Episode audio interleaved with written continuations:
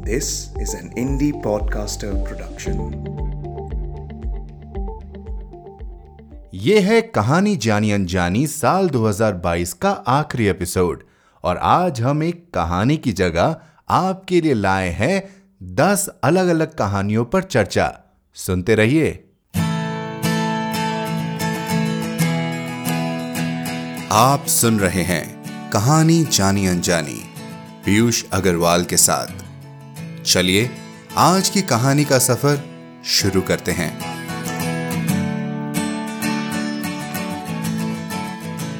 Hello hello hello आप सभी का स्वागत है कहानी जानी अनजानी के इस खास पेशकश में। मैं हूँ पीयूष अग्रवाल आपका होस्ट और दोस्त और मेरे साथ जुड़ रही हैं कहानी जानी अनजानी पॉडकास्ट की प्रोड्यूसर देवांशी बत्रा। देवांशी जी आपका बहुत बहुत स्वागत है आज के इस कार्यक्रम में। बहुत बहुत धन्यवाद पीयूष। तो देवांशी आज हम क्या करने वाले हैं? आज हम अपनी अ, 2022 में जितनी भी कहानियाँ पढ़ी हैं उनमें से कुछ खास दस कहानियाँ सुनने वालों के लिए लेकर आए हैं। हम्म, कहानियाँ हम्म। सारी हमारे लिए खास हैं क्योंकि एक कहानी के पीछे हमने कम से कम दस बीस कहानियाँ पढ़ी हुई होती हैं। लेकिन ये कुछ ऐसी कहानियाँ होती हैं जो हमें वाकई किसी ना किसी अ, तरीके से छू गई होती हैं। चाहे वो उनकी स्टोरी लाइन की वजह से है चाहे वो राइटिंग की वजह से है लेकिन कुछ ऐसा इनमें खास होता है जो अ, अंत तक हमारे साथ रह जाता है। तो हम हम्म। पहले भी करते आए हैं ये तीसरा साल है हम कर रहे हैं जो कि हमने सोचा नहीं था जब अ, ये पॉडकास्ट दोबारा से शुरू हुआ था तो। अ, कि इतना लंबा सफ़र हम तय कर पाएँगे और बिल्कुल हमारे सुनने वालों ने हमारा साथ दिया तो यहाँ तक हम पहुँचे हैं तो सबसे पहले तो हमारे सुनने वालों का धन्यवाद है बहुत सारा कि जो हमारी मेहनत पीछे जाती है इसके, वो आप सब लोगों ने बहुत सराही है। बिल्कुल, और पचास से ज़्यादा कहानियाँ हम पूरे साल भर में पढ़ते हैं, और वो कहानियों पे ऑलरेडी बहुत मेहनत की जाती है, उन्हें चुनने के लिए, आपके लिए, ताकि वो अलग हो, रोमांचक हो, कुछ मसाला हो, कुछ कुछ अलग ही फ्लेवर लेकर आए हर हफ़्ते आपके लिए। और उन पचास से भी ज़्यादा कहानियों में से भी जब हम साल के अंत में ये टॉप टेन कहानियाँ हमारी अपनी पसंदीदा कहानियाँ वो कहानियाँ जिन्हें आपने बहुत सराहा जिसके लिए आपने हमें मैसेजेस किए ईमेल किए उनको जब साथ में लेकर आते तो सच बताए भाई मारकाट हो जाती है। एकदम लड़ाई झगड़े होके ये टॉप टेन की लिस्ट बनती है क्योंकि हम सभी के इतने फेवरेट्स है ये कहानियाँ। तो मुश्किल है ये टॉप टेन चुनना लेकिन ये काम हमने आज इस साल के लिए भी कर दिया है। अब जो आप सुनने वाले हैं, हमारी टॉप टेन कहानियाँ 2022 की, इन कहानियों पर हम चर्चा करेंगे, इन कहानियों के बारे में हम आपको और बताएँगे, और इन कहानियों की जो लिंक्स है, वो भी हम हमारे डिस्क्रिप्शन में डाल देंगे। तो अगर इनमें से कोई भी कहानी आपने अभी तक नहीं सुनी तो हम आपसे आग्रह करेंगे कि ज़रूर इस कार्यक्रम के बाद उन सभी कहानियों को सुनिएगा, क्योंकि ये सभी कहानियाँ अपने आप में खास है, अलग है, और बहुत ही एक अनोखी बात लेकर आती है। इसी के साथ बिना और विलंब के शुरू करते हैं आज का हमारा टॉप टेन लिस्ट तो पहली कहानी जो हमारी 2022 की top ten Hindi audio stories में है वो है दो जादूगर जिसे लिखा है सत्यजीत रे ने। जी पीयूष तो ये कहानी जैसे नाम है आप नाम के साथ जाएँगे तो आपको लगेगा शायद दो जादूगर होंगे उनकी कुछ आपस की बातचीत होगी कुछ जादू होगा कुछ मज़ा होगा लेकिन ये कहानी जादू के बारे में ही है अ, लेकिन हम्म, एक काफ़ी मिस्ट्री के तरीके से थ्रिल के तरीके से जो थ्रू आउट द स्टोरी बना ही रहता है आप उन किरदारों को समझ रहे होते हैं लेकिन वो किरदार एक दूसरे में मर्ज होते जाते हैं कि एक शिष्य का है, एक गुरु का है, एक गिल्ट है, एक थ्रिल है, जादू हो रहा है, नहीं हो रहा है, असली में हो रहा है, नकली में हो रहा है। तो वो थ्रू आउट द स्टोरी जब तक आप एंड तक पहुँचते हैं तो तब आपको समझ में आता है कि असली जादू कहाँ हो रहा है। तो वो जो बिल्कुल मज़ा है इस कहानी में वो इस कहानी को ख़ास बनाता है। और यू you नो know, अगर मैं सत्यजीत रे की कहानियों की बात करूँ तो वो कहानियाँ इतनी खास होती है क्योंकि उसमें जो किरदार होते हैं एक तो वो इतने असल इतने रियल हमारे आसपास के लोग ही होते हैं हमेशा और खासकर वो जो दुनिया बनाते हैं अपनी कहानियों में वो दुनिया में आपको लगभग आप जब कहानी पढ़ते हो तो आप उसको उसमें वो सोख लेते हैं आपको तो यहाँ पे भी जो जादू की दुनिया उन्होंने बनाई है मुझे याद है मैं कलकत्ता में था हम लोग पीसी सरकार के शोज़ जाते थे एक एक समय में और बहुत ही हज़ारों लोग मिलकर एक साथ में वो जादू देखते थे। तो ये जो इस कहानी में सत्यजीत रे जी ने भी हमें उसी दुनिया में ले गए हैं हमें और एक ट्रेन जर्नी में ये दो किरदार है एक हमारे जादूगर है और एक उनके गुरु है और उनके बीच जो बातें होती है उनके बीच जो जादू होता है उसे अंत तक आपको मतलब सुनने वालों को बाँध के रखते हैं सत्यजीत जी। तो मेरे लिए तो एक कहानी मतलब टॉप टेन में हंड्रेड परसेंट होनी है बिकॉज़ कहानी अपने आप में अच्छी है ही लेकिन uh, इसमें जो इसका जो रूपांकन है इसके जो सुनने में जो मज़ा है ऑडियो स्टोरी के फॉर्मेट में वो भी दस गुना बढ़ जाता है। इसी तरह हम और भी नौ कहानियाँ हैं हमारी लिस्ट में और हम सब पर चर्चा करेंगे। तो बिना और विलंब करे आगे बढ़ते हैं हमारी अगली कहानी है हाईवे। जो कि हमारी कहानी नंबर नौ है। हाईवे जो है वो एक बहुत ही खास कहानी इसलिए है क्योंकि इसका जो किरदार है, इसमें जो तरुण है, उनकी बात अब जब उनके नज़रों से इस कहानी को सुनेंगे और गौरी शंकर जी ने जिस तरीके से लिखा है, आप जैसे जैसे कहानी में आगे बढ़ेंगे, आपको लगेगा कि तरुण हम सभी में है। जिस तरीके से वो अपने काम में व्यस्त रहते हैं, जिस तरीके से वो समय नहीं देते हैं, लेकिन हर तरीके से उन्हें लगता है कि वो अपने परिवार से जुड़े हुए हैं, क्योंकि वो फ़ोन कॉल करते रहते हैं कभी साल दो साल में समय मिला तो अपने दूर संबंधियों से मिलने चले जाते हैं और उन्हें लगता है कि वो अपनी तरफ़ से अपना कर्तव्य निभा रहे हैं और हर तरीके से अपने जो चाहने वाले हैं जो उनके लिए प्रिय है उनकी पूरी खबर रख रहे हैं। और वो जो भ्रम है वो जो भ्रम जब इस कहानी में टूटता है तो उसके कारण तरुण जो जो फील करते हैं और जिस तरीके से कहानी अंत होता है वो कहानी बहुत ही खूबसूरत बना देती है। बिल्कुल पीयूष आपने बिल्कुल सही कहा। तो पहली बार जब मैंने ये कहानी पढ़ी थी तो जैसे कि आपने कहा कि ये कहानी जब हम सुनते हैं या हम पढ़ेंगे तो हमें लगेगा कि वो किरदार शायद हम ही है। क्योंकि आजकल अपने बड़ों के पास रहना अपने काम की व्यस्तता के चलते उनका बहुत अच्छे से पास रहकर ध्यान रखना शायद एक ये बहुत ही बड़ा चैलेंज हो गया आजकल के टाइम में। और हम कोशिश करते हैं हम फ़ोन से बने रहते हैं सुबह भी फ़ोन करेंगे शाम को भी फ़ोन करेंगे सब ठीक है ठीक है। लेकिन जिस तरह से इस हम्म। कहानी में तरुण का किरदार आगे खुलता है वो अपनी मासी जिन्होंने उन्हें पाल पोस कर बड़ा किया है उनके घर आते हैं उनसे इतने सालों बाद मिलते हैं और जिस हालत में वो उनको देखते हैं वो शायद विश्वास ही नहीं कर पाते कि ये वही है जिन्होंने उनके लिए इतना कुछ किया है। तो वो जब एक कहते हैं ना रियलिटी चेक मिलता है उनको और उसके बाद जब वो ये डिसाइड करते हैं कि ये just leave the house driver को भी बोल देते हैं कि तुम भी जाओ uh, सब चले जाओ और वो हाईवे की तरफ़ बढ़ जाते हैं। तो जो ओपन एंडेड एंड है इस कहानी का वो इसको और खास बनाता है क्योंकि लेखक जो है उन्होंने उसको एक कंक्लूजन पे नहीं पहुँचा दिया। ना ही उनको गिल्ट के चलते सब कुछ ऐसा दिखाया कि उन्होंने अपना सब कुछ छोड़ दिया और वो पूरी तरह उसमें है। या ऐसा भी नहीं कि उन्होंने जो उनको अभी रियलाइजेशन हुआ, उसको भी छोड़ के वो वापस से अपने काम की दुनिया में चले गए। वो चले गए कि जस्ट टू रीडिस्कवर की जस्ट टू थिंक कि कहाँ क्या गलत है, क्या सही है, जो कि हमें लगता है। आखिर तरुण की जो भावनाएँ हैं, वो किस तरह से, वो क्या आगे मोड़ लेंगी? तो वो आप पर है कि वो आपको क्या लगता है कि तरुण को क्या करना चाहिए था? बिल्कुल। और सुनने वालों को मैं बता दूँ कि भाई ये कहानी जब आप सुने तो हमें बताइए कि आपको क्यों लगता है इस कहानी का नाम हाईवे होना चाहिए? इस बात पर हमने तो काफ़ी डिबेट किया था। आ, लेकिन हम सुनना चाहेंगे जानना चाहेंगे कि आप इस कहानी के शीर्षक इस टाइटल के बारे में क्या सोचते हैं। तो चलिए इसी के साथ आगे बढ़ते हैं। बहुत सारी कहानियाँ हैं जिस पर हम चर्चा करेंगे और हमारी अगली कहानी है। ये भी बहुत खास है। कहानी का नाम है अंतरात्मा का चोर।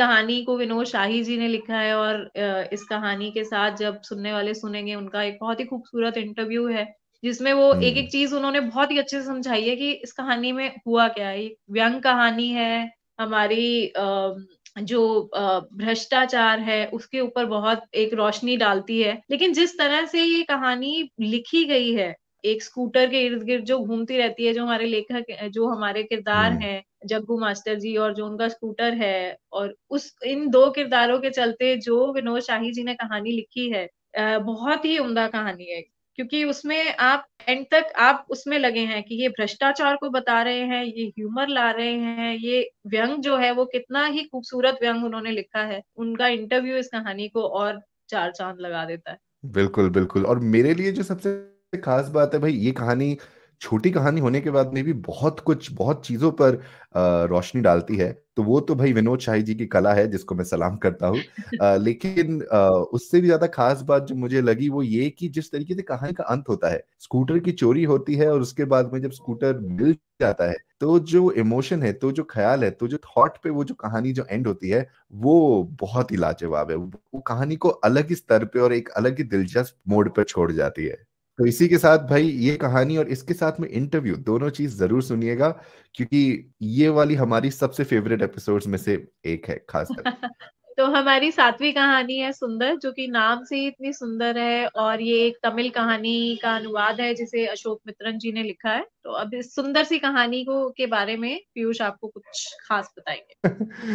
सुंदर जैसा कि कहानी का नाम है असल में इसमें जो गाय किरदार जो आपको पोस्टर पे भी नज़र आ रही है उस गाय का नाम सुंदर है और जो ये जो कहानी है ये पूरी तरीके से उस गाय के इर्द गिर्द है और आ, कैसे एक परिवार जब उस गाय को अपने घर में लेकर आते हैं तो उसके बाद में क्या क्या कारनामे करती है वो गाय कैसे कैसी बातें सामने आती है और जो हमारे जो मुख्य किरदार है जो नायक है इस कहानी में उन्हें अपनी परिवार के साथ इस गाय के पीछे क्या क्या झेलना पड़ता है तो वैसे तो अगर ये मुझे मुझे कहानी जो अच्छी लगी वो ये बात कि अगर आप ऐसे कोई पढ़ेगा तो उन्हें लगेगा कि हाँ ये किस्सा है कि भाई हाँ कोई एक परिवार गाय हम्म। लेकर आया और उसके बाद ये ये हुआ लेकिन असल में जो कहानी खास इसलिए क्योंकि कहानी में एक बहुत ही बड़ी बात है पशुओं के नज़रिए से बात है। पशुओं के नज़रिए से इंसानों के बारे में भी एक टिप्पणी की गई है कि कैसे हम बदलाव से दूर भागते हैं और कैसे हमें वहीं जाना होता है, चाहे वो अच्छा हो, बुरा हो, जिसकी हमें आदत हो गई है। और भी बहुत सारी ऐसी छोटी छोटी बातें हैं, बहुत ही मीठी मीठी बातें जो इस कहानी में उभर कर आती है। और इस कहानी में जो इमोशंस uh, हैं जो कि आई थिंक सिर्फ़ एक ह्यूमन इमोशंस पे आकर ही नहीं खत्म हो जाते। जो गाय के इमोशंस uh, हैं सुंदर गाय के जैसा कि पीयूष ने कहा कि uh, बदलाव कम कम ही पसंद आता है चाहे कोई भी हो। जो एक गति से चल रही हो चीज़ वो उसको वैसे ही चलती रहे तो ठीक है। तो वो उस गाय के लिए भी बहुत बड़ा बदलाव था। और जो लेखक के जो किरदार है हमारे वो जो जूझते रहते हैं कि जब वो फाइनली उनको उसको गाय को दोबारा बेच देते हैं उनको लगता है कि अरे अब तो वो वहाँ मिलेगी मुझे तैयार रहना है हम्म। उसके लिए लेकिन जब वो सुबह उठते हैं हम्म। और वो वहाँ उनके घर पर आई होती है तो वो और जिस तरह से कहानी का अंत होता है कितना खूबसूरती से उन्होंने बताया है कि उसके पास भी जो इमोशंस हैं वो समझ गई थी कि ये इंसान से अब मैं जुड़ चुकी हूँ चीज़ और जो खास लगी इस कहानी में जब मैंने इसे पढ़ी थी वो ये थी कि कैसे जो मारवाड़ी स्त्री होती है वो कैसे कितनी गालियाँ कितनी कितनी बातें सुनाती है जब भी जब भी वो गाय के ऊपर बात आती है लेकिन जैसे ही पैसों की बात आती है वो चुप हो जाती है। तो मतलब ये ये एक बहुत ही अच्छी टिप्पणी थी उस बारे में कि भाई हम ऐसे तो अपने दिल का टुकड़ा है ना प्यार बरसाते हैं चीज़ों पर हाँ। पर जैसे ही उसका मोल देने की बात आती है जैसे ही हम पैसों पर बात अटकती है तब लोगों के इमोशंस चेंज हो जाते हैं तब लोगों की बर्ताव बदल जाते, जाते हैं। बिल्कुल बिल्कुल और उनके तो दो लाइनों में ही इमोशंस चेंज हो रहे थे। बिल्कुल तो ये कहानी ज़रूर सुनिएगा। ये सिर्फ़ एक गाय की कहानी नहीं है, ये हमारे ऊपर जिस तरीके की प्रवृत्ति हम रखते हैं, उस पर एक बहुत ही करारा व्यंग है, एक अच्छी टिप्पणी की गई है। तो चलिए बढ़ते हैं अगली कहानी की ओर। अगली कहानी है खारा पानी। ये मेरी बहुत ही फेवरेट कहानी है और इसे लिखा है आशा पांडे जी ने। जी, पीयूष तो मैं तो सिर्फ़ यही कहना चाहूँगी इस कहानी के बारे में कि जब मैंने ये कहानी पढ़ी और in the end when I reached till the end तो it just took my heart away मैं कंटिन्यूअसली वही सोच रही थी कि वो जो बालक है उस परिस्थिति में उसको वो आगे क्या करेगा वो एक ऐसी सिचुएशन में है जहाँ से वो खुद नहीं निकलने की अभी क्षमता रखता क्योंकि वो बहुत छोटा है और हम्म। जो आशा जी ने इतनी सुंदर कहानी लिख के उसके आंसुओं को उस खारे पानी का जो रेफरेंस दिया है वो हम्म। उसकी सारी स्ट्रगल्स को जस्टिफाई करता है ये टाइटल क्योंकि उसके पास अभी कुछ ऑप्शन नहीं है। सिर्फ़ उस खारे पानी को बहाने के सिवा। तो बिल्कुल ये कहानी में तो आशा जी ने बहुत ही जान डाली है क्योंकि जैसे कहानी शुरू होती है बच्चा नया नया शहर में आया है चकाचौंध से बहुत ही आकर्षित है लेकिन जैसे जैसे उसको रियलाइजेशन होती जाती है कि नहीं ये मेरी जो मेरी दुनिया है उस दुनिया से ये कितना दूर है कितना अलग हम्म। है। और इन द एंड जब वो एक तरह से अकेला ही रह जाता है क्योंकि जिनके साथ वो आया है वो भी अब उनके साथ नहीं है उसे सब खुद करना है। तो बिल्कुल ये जो इस कहानी के प्योर इमोशंस हैं वो इसको बहुत ही खास बनाते हैं। मुझे याद है जब मैं कहानी पढ़ रहा था और खासकर जब पहली बार पढ़ी थी तो अंत तक आते आते मेरे लगभग आँखों में आँसू आ गए थे। क्योंकि उस बालक के नज़र से जब हम दुनिया देखते हैं और खासकर वो गाँव से आया है और जो पानी के मोल को वो समझता है और जिसे हम शहर में रहते हुए भूल चुके हैं। और साथ में जी जी। आ, उसके उसके माँ से बिछड़ने का जो गम है और और जो और इतनी सारी बातें हैं कि कैसे उसने जो सपने देखे थे कि शहर ऐसा होगा वैसा होगा जब वो जो परत आँखों के ऊपर से हट जाती है जब उसे पता चलता है। है कि भाई वो जो। सारे सपने जो उसने देखे थे और लगा था कि भाई शहर जाके मैं ये करूँगा वो नहीं कर पाता। तो जो सब कुछ जो सारी बातें जो उसके अंदर उमड़ उमड़ के आ रही हैं उससे पढ़ते हुए उसे उसे जानते हुए मेरा तो सही में दिल भर आया था। तो आशा जी बहुत ही खूबसूरत कहानी और हमें बहुत ही खुशी है कि हम कहानी जानी अनजानी पर इस कहानी को पढ़ पाए और इसे हमारे सुनने वालों तक ला पाए। आगे बढ़ते हैं। हमारी अगली कहानी टॉप टेन में है।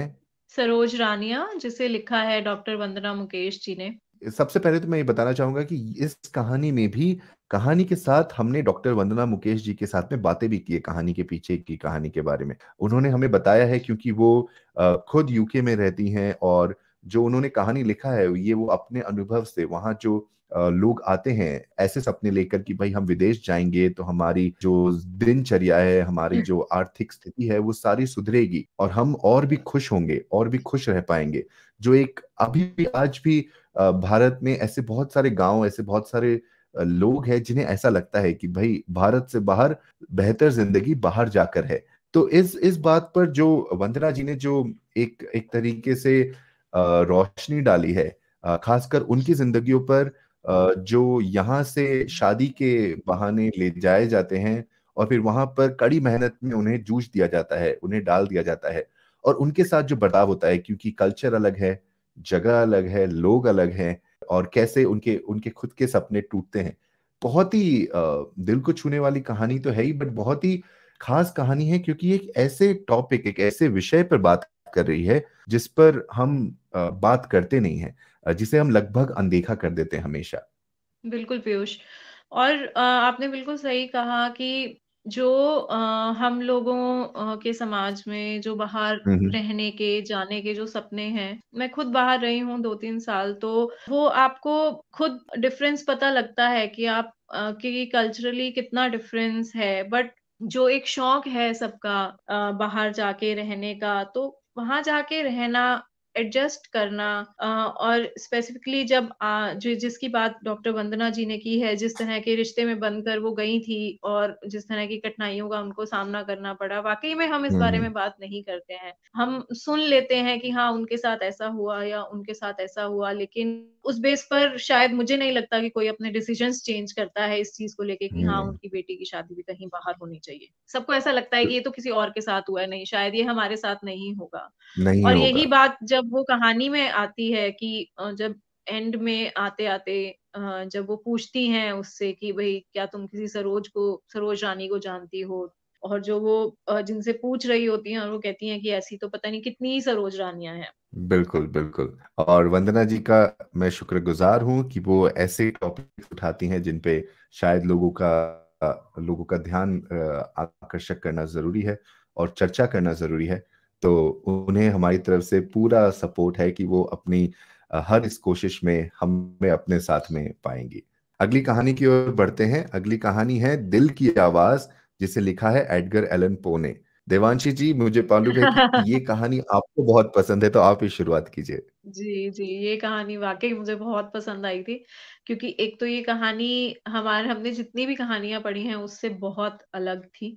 अभी भी अलग है क्योंकि उसके बाद भी जितनी कहानियाँ हमने पढ़ी हैं, अभी भी ये अलग है उन सबसे कहानी। क्योंकि हम्म उसमें किरदार एक ही है, उसकी पूरी इमेजिनेशन पे ये कहानी चल रही है, हम्म कि कोई है, कोई नहीं है। आप उसके पर्सपेक्टिव से देखना शुरू कर देते हैं कि हाँ, ये ऐसा हो रहा है। अगर आपको शायद वो बूढ़ा आदमी आपको भी पसंद आना बंद हो जाएगा जिस तरह से वो बोलता है कि उसकी आँख ऐसी है, उसका वो ऐसा हम्म है। आपको लगेगा हाँ, शायद वाक़ई वो इतना ऐसा होगा। लेकिन वो जो एक्सट्रीम स्टेप उठाकर जब वो वो एक्सट्रीम स्टेप उठा लेता है और उसके बाद जो एंड में पुलिस के सामने बैठ के वो उसका गिल्ट ही है जिसको वो आवाज़ सुनाई दे रही है, जो किसी को नहीं सुनाई दे हम्म रही।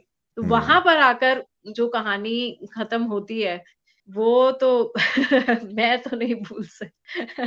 बिल्कुल और मेरे लिए जो खास बात ये भी थी कि भाई अ, हमें एक कैरेक्टर एक नायक के मानसिक स्थिति और जो मन में जो विचार जो मन में जो बातें चल रही है उसके थ्रू जिस तरीके से इन्होंने कहानी को पिरोया है वो कहानी को बहुत ही खास बनाती है। तो वैसे ये एक अनुवादित कहानी है तो जिन्होंने भी कहानी का अनुवाद किया है मैं उन्हें भी इसका श्रेय देना चाहूँगा कि उन्होंने इतनी खूबसूरती से इसका अनुवाद किया है कि हमें किसी भी पल ऐसा नहीं लगता है कि ये कहानी हमारे से अलग है। ये कहानी ऐसी दुनिया ऐसे लोग के बारे में है जो हमसे काफ़ी अलग है। और जैसा कि आपने कहा कहानी का जो अंत है वो अलग है। आ, कहानी उस उसके कारण और भी ज़्यादा खास और थोड़ी सी डरावनी हो जाती है। आ, लेकिन लेकिन आपको पूरी तरह बाँध के रखे ये कहानी अंत तक। बिल्कुल। तो अगली कहानी जो है वो है जिस मरने से जग डरे जिसे गुरबचन सिंह बुल्लर जी ने लिखा है ये भी एक पंजाबी कहानी का ही अनुवाद है। जी सुनने वालों को बता दे आपको जैसा कि आप देख रहे हैं कि हमारी जो टॉप टेन कहानियाँ हैं इसमें सिर्फ़ हम जो हिंदी लेखकों की कहानियाँ वही नहीं लाए हैं। क्योंकि हमारे पॉडकास्ट में हमारा मानना है कहानी जानी जानी में ऐसी ऐसी कहानियाँ चुनकर लाएँ जो हमारे सुनने वालों तक पहुँचना ज़रूरी है जिसमें कुछ खास है। और जो भाषा के कारण बिल्कुल भी अनअवेलेबल ना हो। तो जो। भी कहानियाँ हमें ऐसे मिलती है दुनिया भर में अलग अलग जगहों की जिसका हमें हिंदी अनुवाद मिल सकता है और जो कहानियाँ हमारे जो सिलेक्शन क्राइटेरिया है उस पर खरा उतरती हैं वो कहानी हम लेकर आते हैं। तो जैसा कि देवांशी ने कहा ये एक पंजाबी कहानी है और इस कहानी में जो मेन किरदार है उनका नाम राम सिंह है। जो एक, एक अपने एक लॉस से जूझ रहे हैं लेकिन कहीं पर वो अपनी हिम्मत बाँध कर रखते हैं और किस तरीके से उस इंसान की वो हिम्मत टूटने लगती है और उसके बीच में क्या चल रहा है? गुरुवाणी के थ्रू और एक सिख सरदार के नज़रिए से देखने मिला है, लेकिन वो जो इमोशन है वो इतने रियल हैं कि वो हम सब के लिए, हम सबके दिल को छू जाएँगे। और किसी भी मोमेंट ऐसा नहीं लगेगा आपको कि ये जो हो रहा है इनके साथ में, इससे मैं अनजान हूँ। आप उनके साथ में रोएँगे, उनके साथ में मुस्कुराएँगे और उनके साथ में उनके जिस तरीके से कहानी लिखी गई है, उनके वो हर इमोशन को आप जी पाएँगे। बिल्कुल सही कहा आपने पीयूष। क्योंकि इस कहानी में बहुत ही जो हमारे किरदार हैं उस कहानी के वो रोज जाते हैं अगर किसी की डेथ होती है तो वहाँ जाते हैं पाठ करते हैं। जो उनके अंतिम संस्कार का जो पूरा क्रिया होती है उसमें वो रहते हैं। मतलब वो उनके लिए हम्म। एक जो चीज़ है वो रोज देख रहे हैं वो चीज़। और वो कहीं ना कहीं उन्हें लगता है ऐसा कि वो एक चीज़ एक्सेप्ट कर चुके हैं कि ऐसा एक ना एक दिन सबके साथ होना है लेकिन जब वही चीज़ उनके साथ होती है उनकी वाइफ नहीं रहती है तो किस तरह से उनके जैसे आपने कहा कि कहीं ना कहीं उनकी हिम्मत टूटने लगती है वो लग, उन्हें लगता है कि वो हम्म। हिम्मत बाँध रहे हैं लेकिन वो टूटने लगती है जो ज़ाहिर है हर किसी भी इंसान के साथ होगा तो इस कहानी की जो खूबसूरता हम्म। खूबसूरती है वो इसी में ही है कि वो किस तरह से एक एक लाइन जो अनफोल्ड करती है कहानी की अब उन्हें ऐसा लग रहा है अब उन्हें ऐसा लग रहा है कि वो लॉस से किस तरह से डील कर रहे हैं तो वो इसको आ, खास बनाता है कहानी को। बिल्कुल। तो जैसा कि हमने कहा कहानी की लिंक हमारे डिस्क्रिप्शन में है। कहानी को ज़रूर सुनिएगा और सुकून से सुनिएगा क्योंकि कहानी उस तरह की है कि जहाँ पर आप चाहेंगे कि आप मेडिटेटिव जोन में रहकर सुने। और मुझे पूरा यकीन है कि आपको कहानी बहुत पसंद आएगी। हमारी लिस्ट में जो अगली कहानी है वो है रविंद्रनाथ टैगोर जी की लिखी हुई अपरिचिता।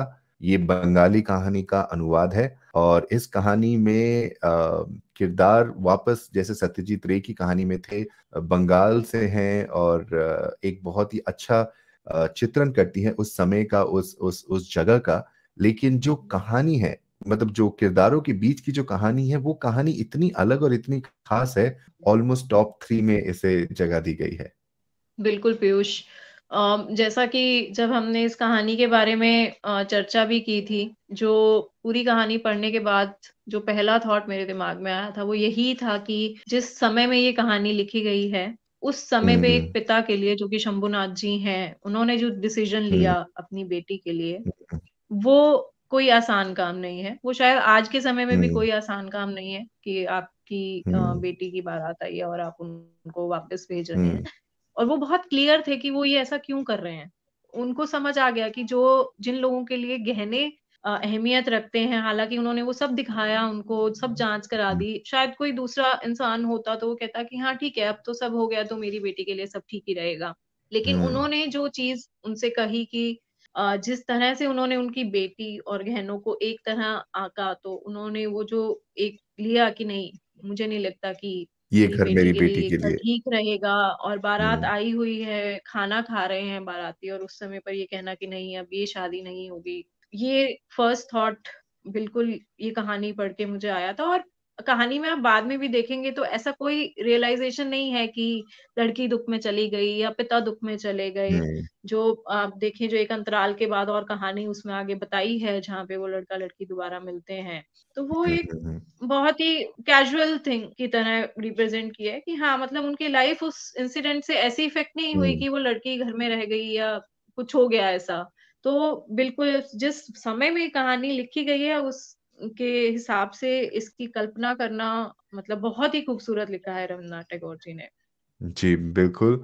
मुझे एक बात और जो बहुत ही खास लगी इस कहानी में, वो ये कि जैसा कि आपने कहा, भाई जो पिताजी ने किया, वो बहुत ही तारीफ़ काबिल था। वो ऐसी बात थी कि जो उस समय में खासकर एक अलग ही हिम्मत, एक अलग ही नज़रिया बनाता है। लेकिन जिस तरीके से टैगोर, रविंद्रनाथ टैगोर जी ने इस कहानी को लिखा है जब वैसा होता है जब उनके पिता वो कदम उठाते हैं तो as a reader as a listener as a narrator मैं उनके लिए ताली बजाता हूँ। मैं मतलब मैं भी इस तरीके से लिखा गया है कि मैं उनके लिए साथ खड़े होकर बोलता हूँ कि जो आपने किया और जो आप ये कर रहे हैं वो बहुत ही सही है बिल्कुल और सही मुझे है। बहुत खुशी है कि आपने वो कदम उठाया। दूसरी बात जो मुझे अच्छी लगी जिस तरीके से कहानी का अंत है। यू नो अक्सर कहानियों में ऐसी कहानियों में अंत बहुत ही खुशनुमा अंत बहुत ही हैप्पी हैप्पी करने के हम्म। लिए सब कुछ ठीक हो जाता है की तरह दिखाते हैं। लेकिन इस कहानी में नहीं दिखाया इस कहानी में ऐसा नहीं दिखाया है कि नायक को अपनी गलती का एहसास होता है तो फिर उसे उस तरीके से एक्सेप्ट कर लिया जाता है। या फिर वो किसी लड़की की किसी कमज़ोरी का फ़ायदा उठाकर वापस उसकी ज़िंदगी में आ पाता है। ये टैगोर जी की खास बात है। वो हमेशा जो उनकी नायिका होती है कहानी की वो बहुत ही स्ट्रांग होती है। और अपनी कहानी में वो नायिका को इस तरीके से लिखते हैं कि जैसा वो चाहते हैं कि लड़कियों के साथ बर्ताव किया जाए लड़कियों को होना चाहिए। और इस कहानी में भी जिस तरीके से उन्होंने अंत किया है तो आप सोच नहीं सकते कि अच्छा ये कहानी का ये अंत भी हो सकता है। तो चलिए इसी के साथ बढ़ते हैं हमारे टॉप टेन के सबसे सर्वश्रेष्ठ कहानी के लिए जिस कहानी को हमने चुना है। ये कहानी हम दोनों को बहुत ज़्यादा पसंद है। इतनी पसंद है कि इसके भी लेखक के साथ हमने ढेर सारी बातें की कहानी के बारे में और इस कहानी पर ना कि सिर्फ़ चर्चा किया, हम दोनों ने पढ़ने के बाद में भी बहुत बार बातें की कि भाई इस कहानी के जो किरदार है वो क्यों ऐसा कर रहे हैं, कब ऐसा कर रहे हैं और क्यों उन्हें इस तरीके से बर्ताव करना चाहिए। तो हमारी जो टॉप टेन कहानी की जो सर्वश्रेष्ठ कहानी है 2022 की, वो है जन्मदिन मुबारक, जिसे लिखा है अलका सिन्हा जी ने। अलका जी को मैं खास कर धन्यवाद करना चाहूँगा कि उन्होंने अ, हमें इस कहानी को पढ़ने तो दिया ही पर साथ में इतना समय दिया ताकि इस कहानी पर हम जम के चर्चा कर सकें। ये कहानी पहली बार में ही मतलब बहुत ही पसंद आई थी चाहे वो इस कहानी के किरदार हों चाहे किस तरह से ये कहानी लिखी गई है। मैं कहूँगी कि जिस तरह से ये कहानी लिखी गई है वो इसको बहुत ही खास बनाती है।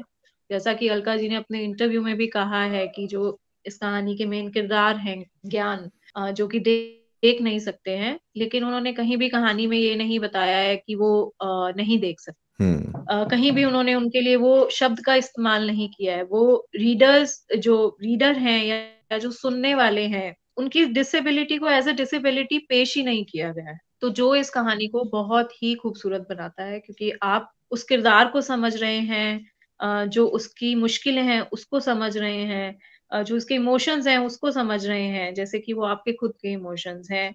Without putting them in in his criteria कि नहीं ये देख नहीं सकता है इसके इमोशन शायद हमसे कुछ अलग हो नहीं। हम्म। वो उन्हीं इमोशन से जूझ रहा है जिस तरह से कहानी अनफोल्ड होती है और अंत में वो भव्या के साथ एक एक्सेप्टेंस में आते हैं कि एज अ फैमिली मेंबर वो बहुत ही खूबसूरत हिस्सा है थ्रू आउट इस कहानी का। और जो भव्या का किरदार है स्पेशली जो कि अलका जी ने कहा भी है कि भव्या वो रिप्रेजेंट कर रही हैं कि हम कितना अच्छा कर सकते हैं। भव्या के पिता जो हैं उनको इस तरह की शिक्षा देते हैं कि वो आ, उनको कोई फॉरेन लैंग्वेज सिखाने की बजाय ब्रेल लिपि सिखाते हैं। और भव्या को भी वो कुछ अलग ट्रीटमेंट नहीं करती हैं उनको कि नहीं वो उनकी हर तरह से देखभाल करना चाहती हैं। तो आई थिंक हर किरदार इस कहानी का कुछ रिप्रेजेंट कर रहा है और इसे बहुत ही खास बना रहा है। बिल्कुल बिल्कुल। और जैसे कि अलका जी ने हमारे हमारे साथ बातचीत में भी कहा था अ, जो भव्या की माँ है वो किरदार भी बहुत ज़रूरी है क्योंकि अ, वो वो नज़रिया दिखाती है जिस नज़रिए से हम किसी अपंग हम इंसान को अ, देखते हैं। हम कैसे उन्हें अ, कमज़ोर हम कैसे उन्हें उनमें कुछ कमी समझते हैं क्योंकि वो अपंग है। और वो जो एक पर्सपेक्टिव उन्होंने दिया वो बहुत ही खास बनाती कहानी को। तो ये जो कहानी है ये कहानी आप चाहे बाकी नौ की नौ कहानियाँ जो जिसके बारे में हमने अभी तक बातें की है ना सुने लेकिन अगर आपने जन्मदिन मुबारक अभी तक नहीं सुनी तो ज़रूर सुनिए। वर्ल्ड साइड डे के लिए खासकर हमने ये कहानी पेश की थी। कहानी के जो इमोशंस है वो इतने ज़्यादा प्योर हैं इतने ज़्यादा रियल हैं कि वो आपको अपने साथ बहा ले जाएँगी। तो ये थी हमारी दस कहानियाँ लेकिन कहानी अभी तक खत्म नहीं हुई है। इन दस कहानियों के अलावा हमने इस साल एक बहुत ही खास कहानी भी बनाई थी। उस कहानी का नाम है बटन बटन। ये कहानी हमारी बाकी सारे एपिसोड से काफ़ी अलग है इसलिए इसने हमने इसे हमने हमारे टॉप टेन कहानियों में नहीं गिना है। आ, ये एक ऑडियो ड्रामा है।